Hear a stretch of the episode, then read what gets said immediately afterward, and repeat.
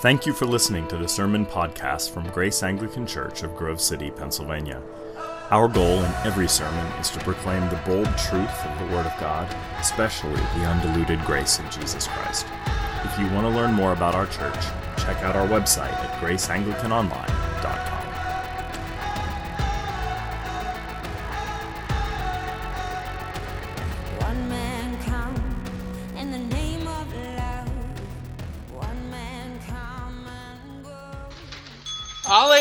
Christ is risen. Hallelujah. You may be seated.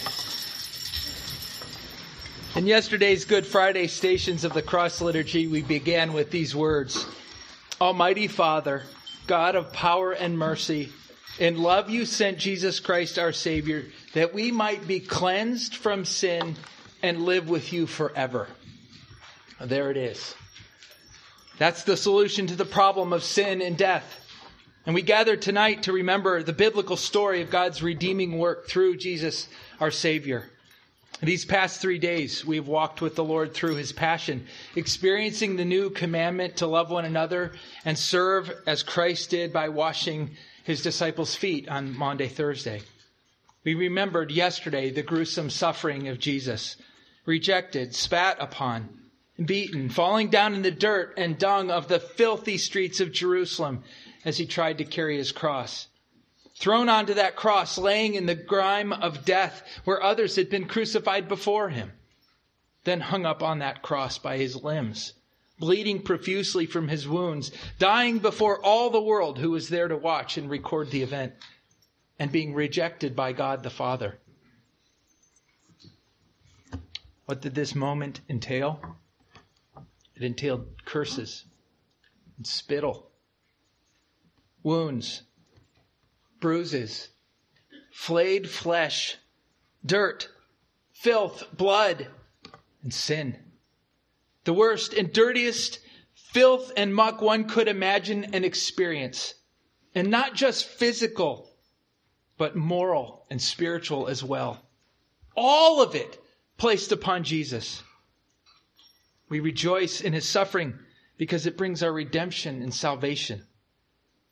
In Scripture, there are three primary means of cleansing fire, and water, and blood.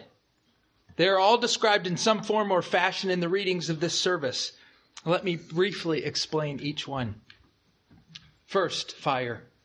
We began our service this evening in the dark outside um, and remembering that Jesus was dead, lying in the cold tomb. We lit the Easter fire and we declared, The light of Christ, thanks be to God. That light was shared with one another throughout the sanctuary, just as the first news of the resurrection traveled through the unbelieving ears of his disciples who were despondent. And as that news spread one to the other, darkness was put to flight. The Exultet stated, Darkness has been vanquished by our eternal King. The word from Isaiah that we read this evening said, Everyone who has been recorded for life in Jerusalem, when the Lord shall have washed away the filth of the daughters of Zion and cleansed the blood stains of Jerusalem from its midst by a spirit of judgment and by a spirit of fire. The kind of cleansing and purification being described here can only take place in the context and fulfillment of the messianic promises. The promises here are not in place of judgment, but through it. The survivors are the remnant left after the fire of judgment has done its work on its people. And there are three results of that raging firestorm. First, the people will be holy. Second, they will be cleansed of their filth and blood stains. That is, the accumulated guilt of all their sins.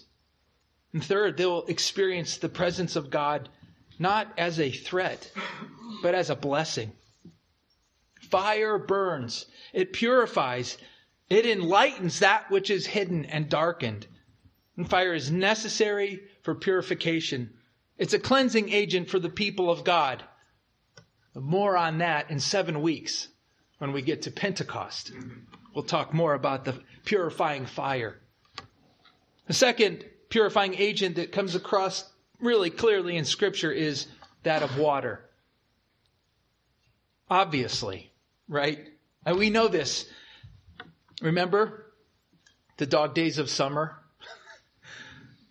when we've had to mow the yard and it's hot and sweaty. We've worked in the garden and we're dirty and filthy.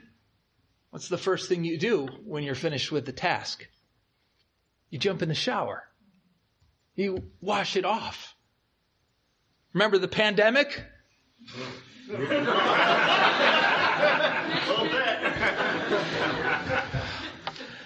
What was one of the most important things that we were constantly encouraged to do during the pandemic?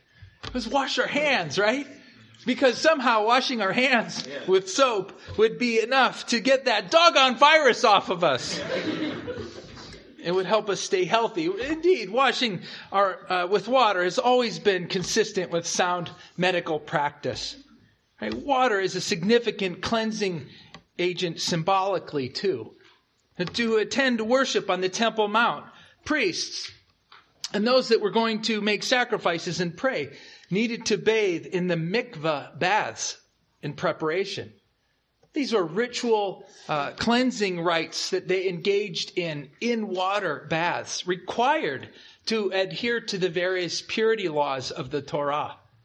And our readings demonstrate the importance of water throughout the length of Scripture. In the New Testament stories that we read, um, you know, Noah's ark and Moses leading the people across the Red Sea noted these experiences of baptism. 1 Peter 3:20 says this, "For Christ also suffered once for sins, when God's patience waited in the days of Noah, while the ark was being prepared, in which a few, that is 8 persons, were brought safely through the water." Baptism, which corresponds to this, now saves you. Not as a removal of dirt from the body, but as an appeal to God for a good conscience through the resurrection of Jesus Christ. Likewise, the experience of Moses in the Red Sea. 1 Corinthians 10 notes, For I do not want you to be unaware, brothers, that our fathers were all under the cloud, and all passed through the sea and all were baptized into Moses in the cloud and in the sea, and all ate the same spiritual food, and all drank the same spiritual drink, for they drank from the spiritual rock that followed them. The rock was Christ. In that moment, they were being cleansed from the filth and uncleanness of spending 400 years under the rule and reign of the Egyptian gods. Additionally, the reading from Ezekiel tonight the Old Testament prophet to Judah during the exile says, It will be the Holy Spirit who will sprinkle clean water on you, and you shall be clean from all your uncleanness, and from your idols I will cleanse you. Tonight, too, just a few minutes ago, we have remembered our own baptism. When we renounce the devil and the spiritual forces of wickedness, the deadly deceits of the world, and our own sinful desires of flesh, and tomorrow, again, we'll celebrate the baptisms of Elise Verboy and Soraya Rumbaugh. They will be sprinkled with water. At Jesus' own baptism by John in the wilderness, which we did not read tonight, Jesus participated in the ceremony of confession and repentance, even though he did not need to. Jesus is pure and holy. He's without sin. And yet he participated in that baptism of repentance because he knew his mission. And so he associated himself with humanity there, knowing that in just a few short years after that baptism, he would indeed be taking on the sins of the whole world on the cross. For Jesus, however, his baptism was ultimately one of blood and not of water alone. Even though he had participated in water baptism, he only did that to associate himself with humanity and, and symbolically take on the sins of the people. Those sins, our sins, were placed upon Jesus at his blood baptism. And that's the third of the biblical purifying agents. It's the last and most impressive purifying agent in both the Gospels, Matthew and Luke, Jesus suggests that his death and resurrection is like that experience of Jonah, who spent three days and three nights in the belly of the great fish. Jonah describes the waters closed in over me to take my life, and the deep surrounded me. Weeds were wrapped around my head at the root of the mountain, and I went down to the land whose bars closed upon me forever. Jesus offers up his life on the cross to take away the sins of the world by an atoning sacrifice through blood. The definitive statement about the significance of blood within the Old Testament sacrificial system is found in Leviticus chapter 17, verse 11, which says, For the life of the flesh is in the blood, and I have given it for you on the altar to make atonement for your souls. For it is the blood that makes atonement by the life. The blood of sacrifice is something that is given to us by God as his divine provision.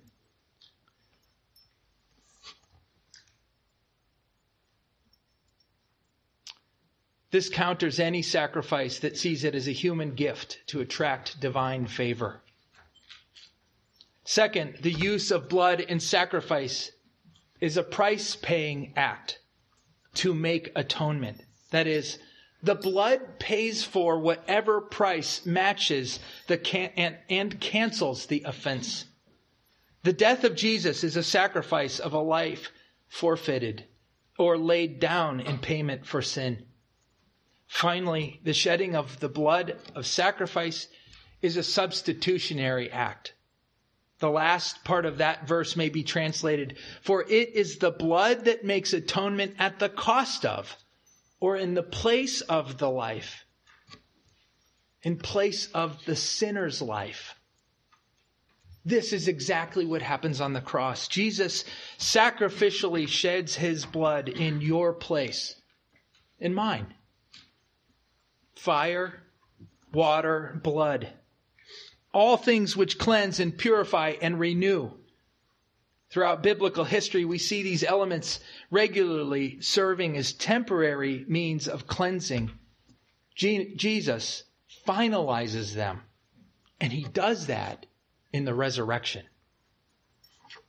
The other day, my family and I were chatting in the living room, and Anna Keeley said, I didn't tell her I was going to tell the story.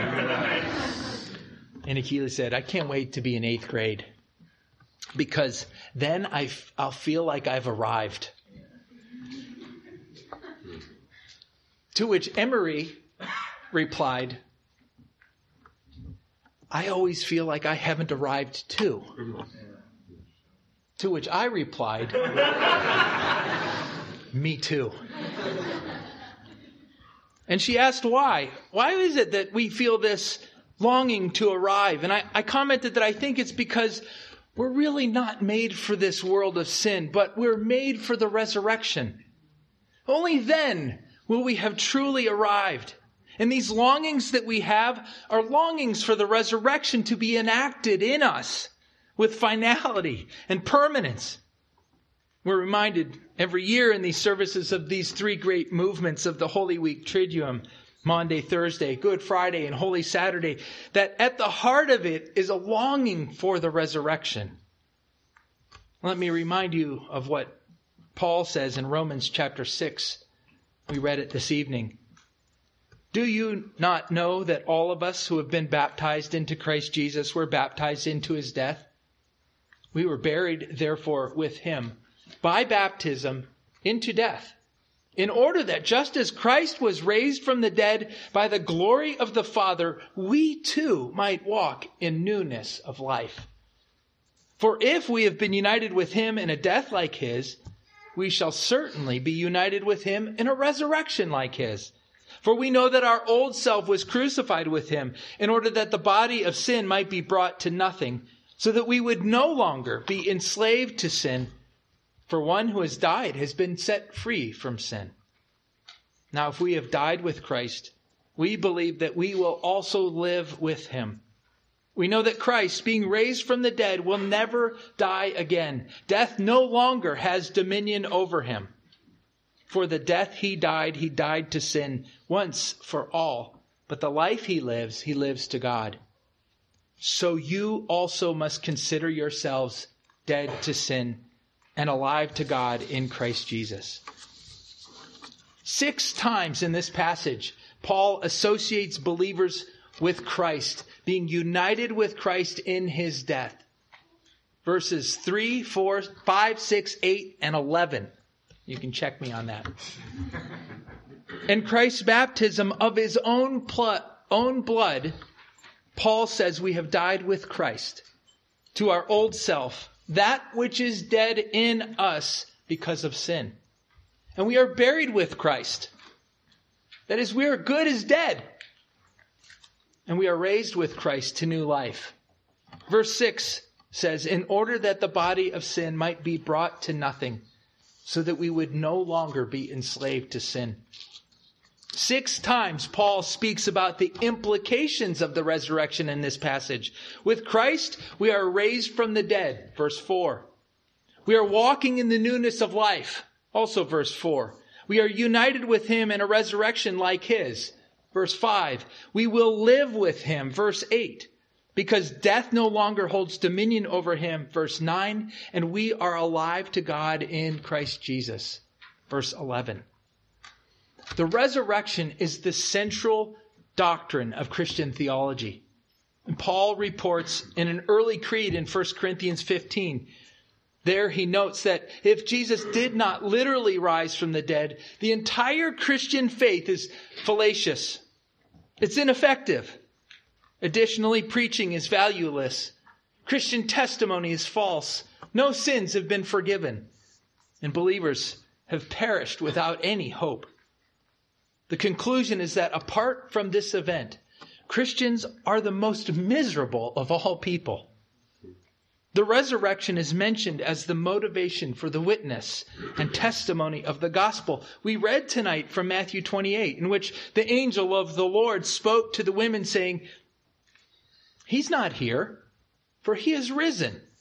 As he said, Come and see the place where he lay. Then go quickly and tell his disciples that he has risen from the dead. With the resurrection, the Christian message of eternal life is secure, resting on the reality of Jesus' victory over death. Dear friends, we have been baptized into the death, burial, and resurrection of Jesus Christ. Like Christ, we are no longer bound by death and those things that bring death. Tonight we burned those things that we posted on the cross last night.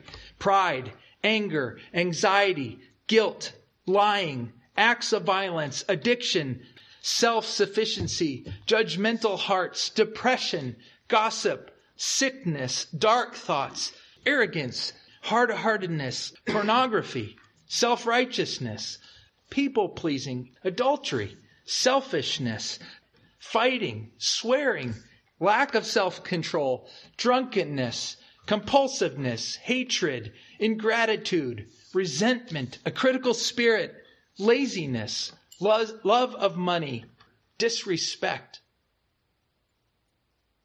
That's an exhausting list. That's our list. Those are the things that were burned in the purifying fire tonight. Those are the things that are dealt with through the blood baptism of Jesus Christ on the cross. Buried in the tomb for three days and raised to new life. The efficacy of the cleansing agent is only seen, demonstrated, and evidenced in the resurrection. It is proof that the cleansing agent, the blood of Christ, worked. You are washed clean now through the blood of Christ, which is more efficacious than any shower or bath. Our baptism, which we remembered here tonight, and those we celebrate tomorrow, are but echoes of what is to come. The real and final resurrection of that one true baptism and cleansing in Christ's blood. The gross muck and grime of the world, the sin of your hearts and lives, and the stench of death that results is gone. Alleluia. Christ is risen. Alleluia. Amen.